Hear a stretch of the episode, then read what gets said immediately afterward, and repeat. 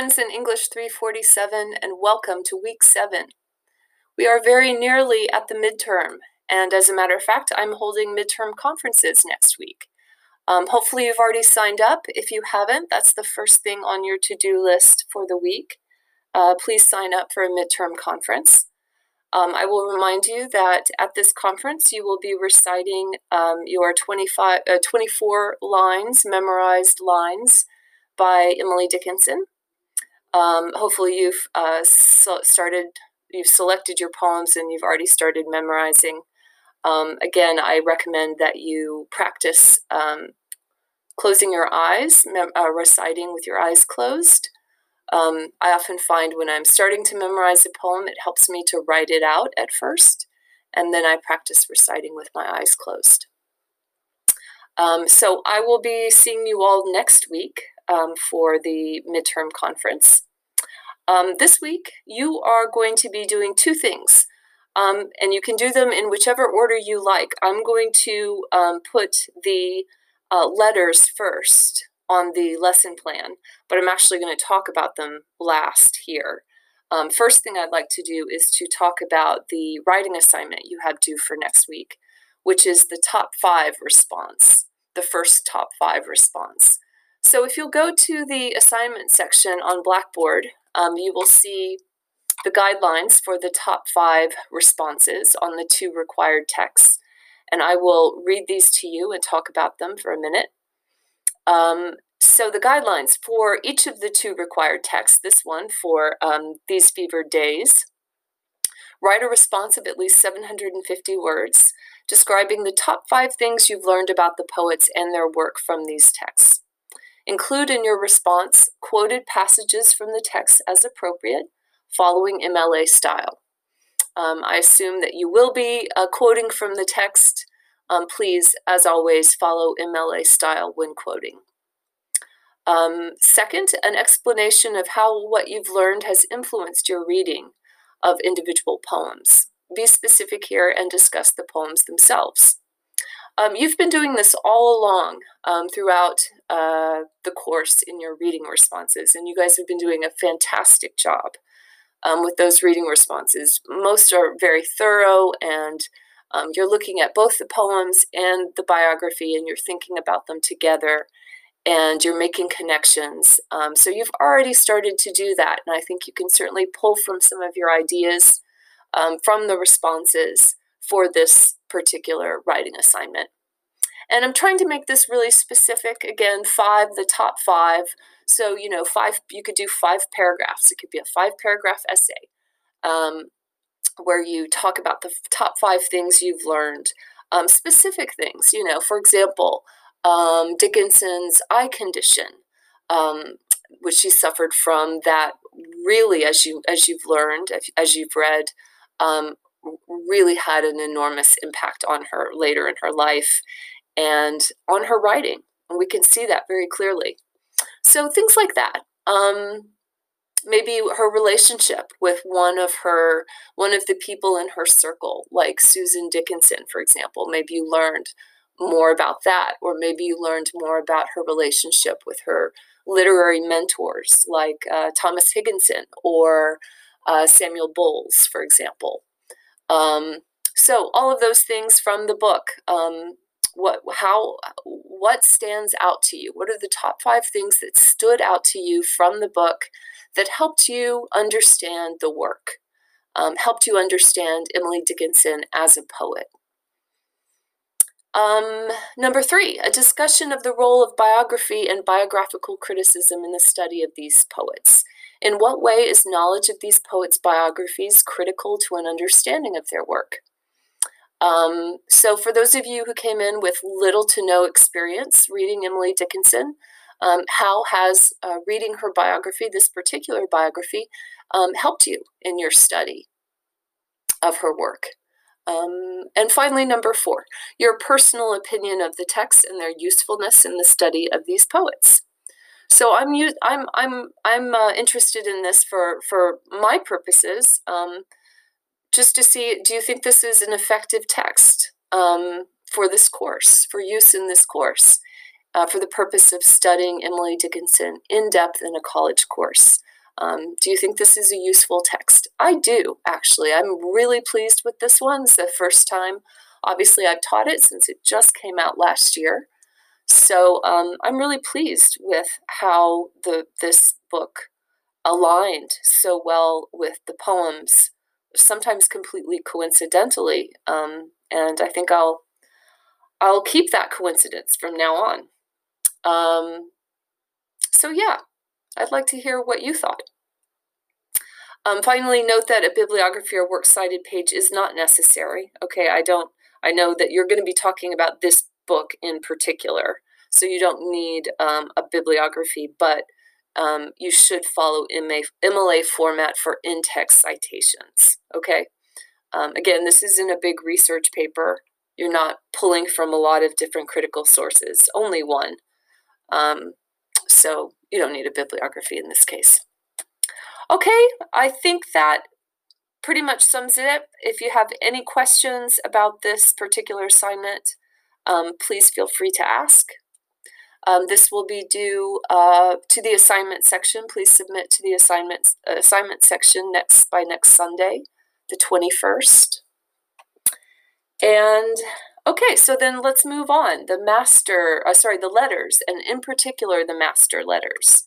Um, so I have on the syllabus just the letters. Um, I also want you to read her master letters. I have a selection of her um, letters from her selected letters, edited by Thomas Johnson. And I've just included sort of a random assortment of letters letters to Austin, letters to Sue, letters to Higginson, letters to Bowles, um, various people in her circle, just so you can get an idea of her um, epistolary style and um, the type of letter writer she was and also how um, how funny, how how dry her wit, how funny, how playful um, she is in her her letters, and also how how powerful and how passionate, um, especially in her letters to Sue. Um, take take particular notice of her letters to Susan Dickinson, and um, tell me tell me what you think. Um, how how do you um, how do you read these? Do you read these as love letters, um, or do you read them as letters between two friends who are just like sisters, you know, joined at the hip? Um, a lot of scholars read these as um, love letters and do believe that Susan and Emily Dickinson were in a romantic relationship. Um, so something to consider as you're reading these letters. And I've also included, I think I included two of the letters, the master letters, in the PDF of the selected letters. The master letters are really interesting. There are three of them, and they're included in her selected letters, but they kind of stand apart from her other letters in that the tone, the subject matter, um, all of this is, is very unique to um, these particular three letters, and the recipient is unknown. And they're called the master letters because they were addressed to a master. And they date from late 18, the late 18, I want to say 1858 to 1861. Um, and we've identified Dickinson's most productive year, the year she wrote most of her poems, as being 1862. Um, she wrote more, more, poems in that year than in any other year.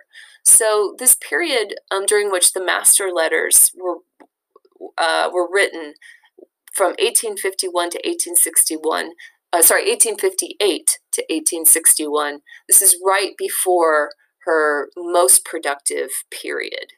Um, this sort of spurt of creative energy in 1862. Um, as a matter of fact, we can even pinpoint the month that she wrote the most poems, which was around the fall, September of 1862. And that was actually um, also the month of the Battle of Antietam, which was the bloodiest battle in the Civil War.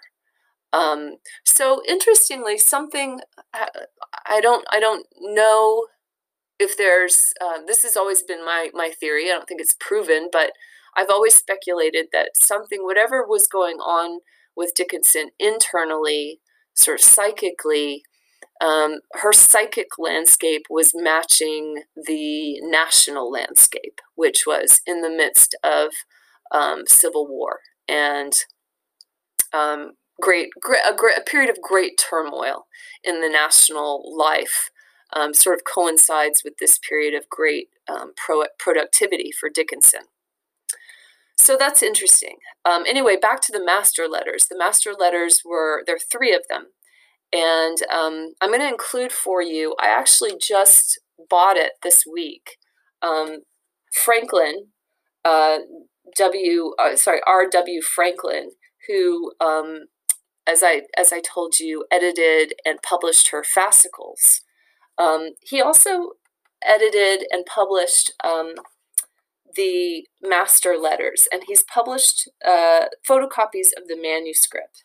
So you can actually see the manuscripts in here. And I'm going to give you a PDF of this as well. I, as I said, I just bought this um, this week. And it's so cool because not only are the actual letters themselves, the manuscripts, uh, photocopies in this book, but they've actually got this envelope, and I'll take a picture for you.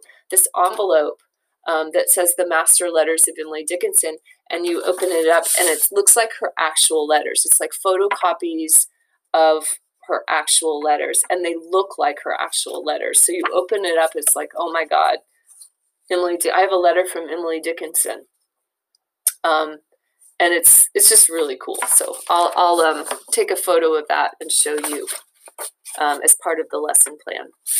Um, so I would like to actually read for you one of the letters, the last one, the third master letter. And you can follow along with me in this PDF that I give you. And it starts on page, I have to get there. It starts on page uh, 31 of the master letters. This was summer of 1861. Master, if you saw a bullet hit a bird, and he told you he wasn't shot.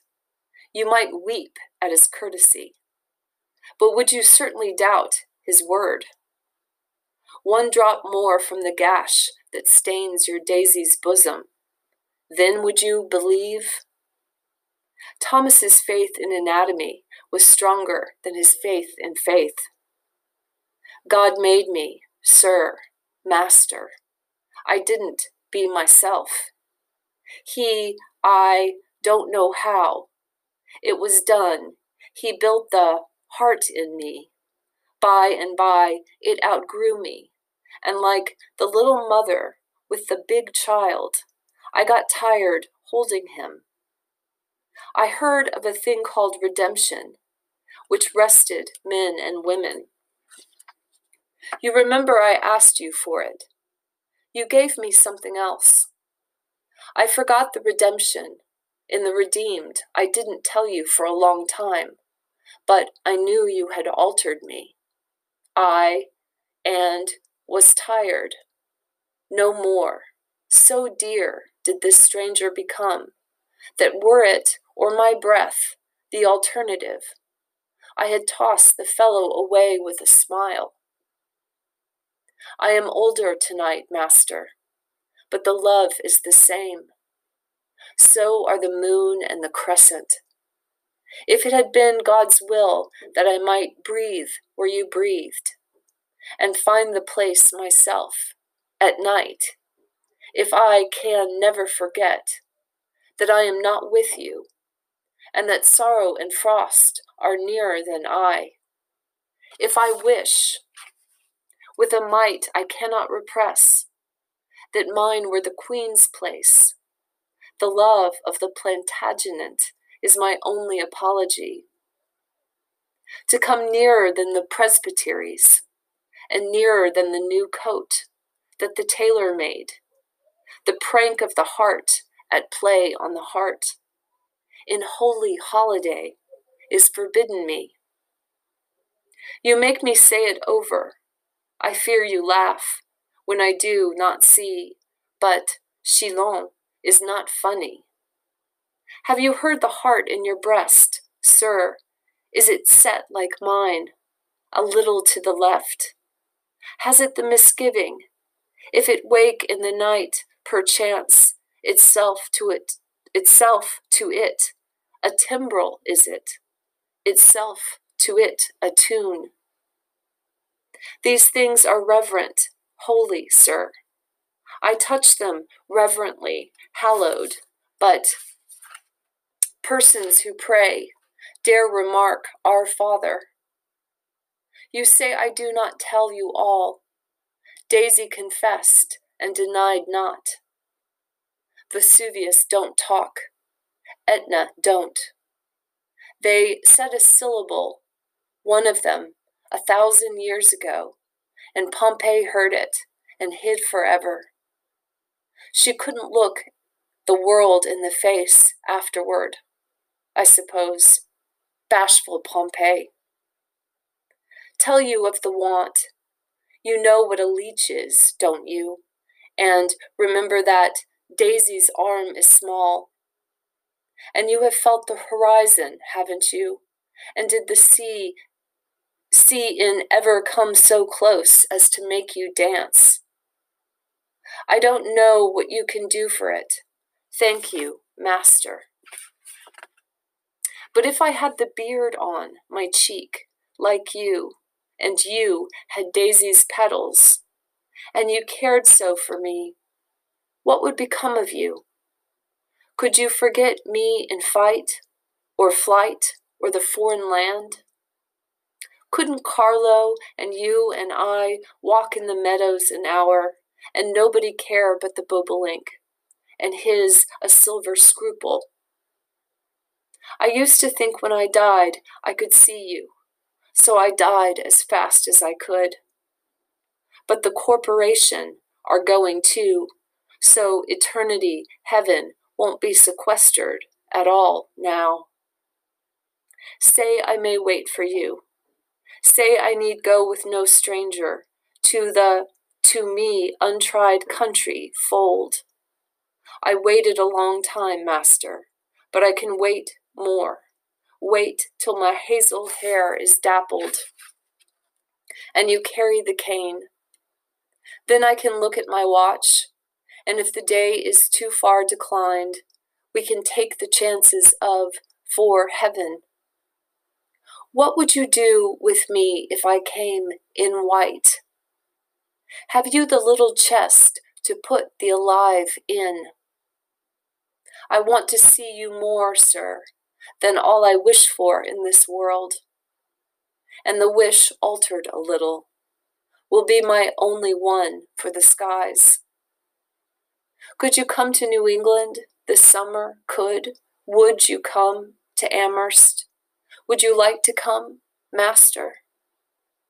Would it do harm, yet we both fear God? Would Daisy disappoint you? No, she wouldn't, sir it were comfort forever. Just to look in your face while you looked in mine. Then I could play in the woods till dark, till you take me where sundown cannot find us, and the true keep coming, till the town is full. Will you tell me if you will? I didn't think to tell you. You didn't come to me in white, nor ever told me why no ruse, no rose, yet felt myself a bloom. No bird, yet rose, yet rode in ether. Okay, so there you go. That's all of letter three. It's so weird. I think you can see how these letters don't um, don't sound like letters, right? They don't sound like typical letters. They sound like prose poems um, there are moments of, I mean, it's, uh, it's almost like a, a, a persona poem, actually. Um, the speaker is taking this um, persona named Daisy. And Daisy, of course, Dickinson, as you know, um, was a, a, an avid gardener and kept an herbarium. And for her, the daisy was um, sort of a significant flower in terms of the 19th century uh, language of flowers, the symbolic lang- language of flowers. Um, a daisy is a happy flower, but it's also technically considered a weed. Um, so Dickinson knew knew that knew that and was sort of playing on that idea um, here, and and she does it throughout her poems too, with the the word daisy. Um, so lots of speculation as to who the master is, um, whether he was a real person, whether he was.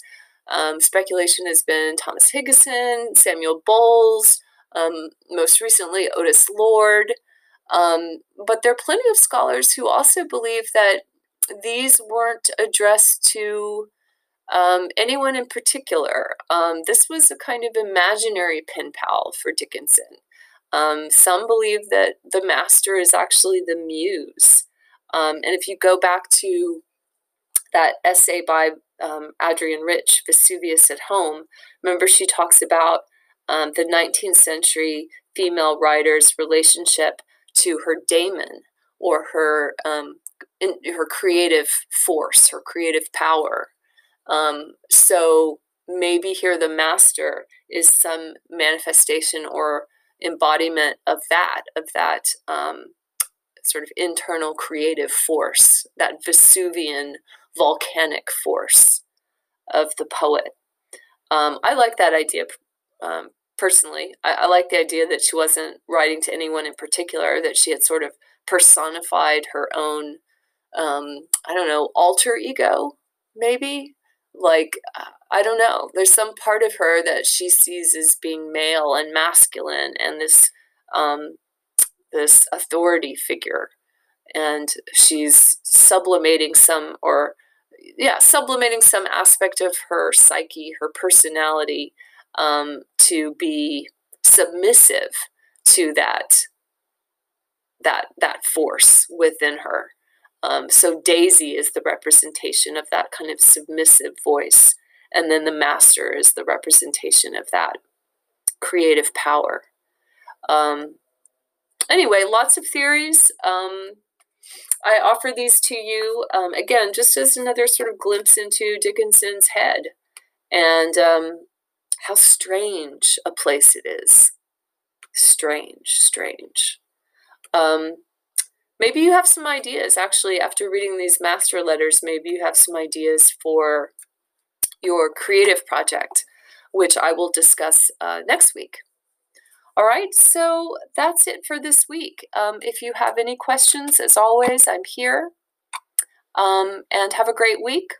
I'll talk to you. I'll actually see you I'll see you next week during your midterm conference. All right, thanks a lot. Have a great week. Bye bye.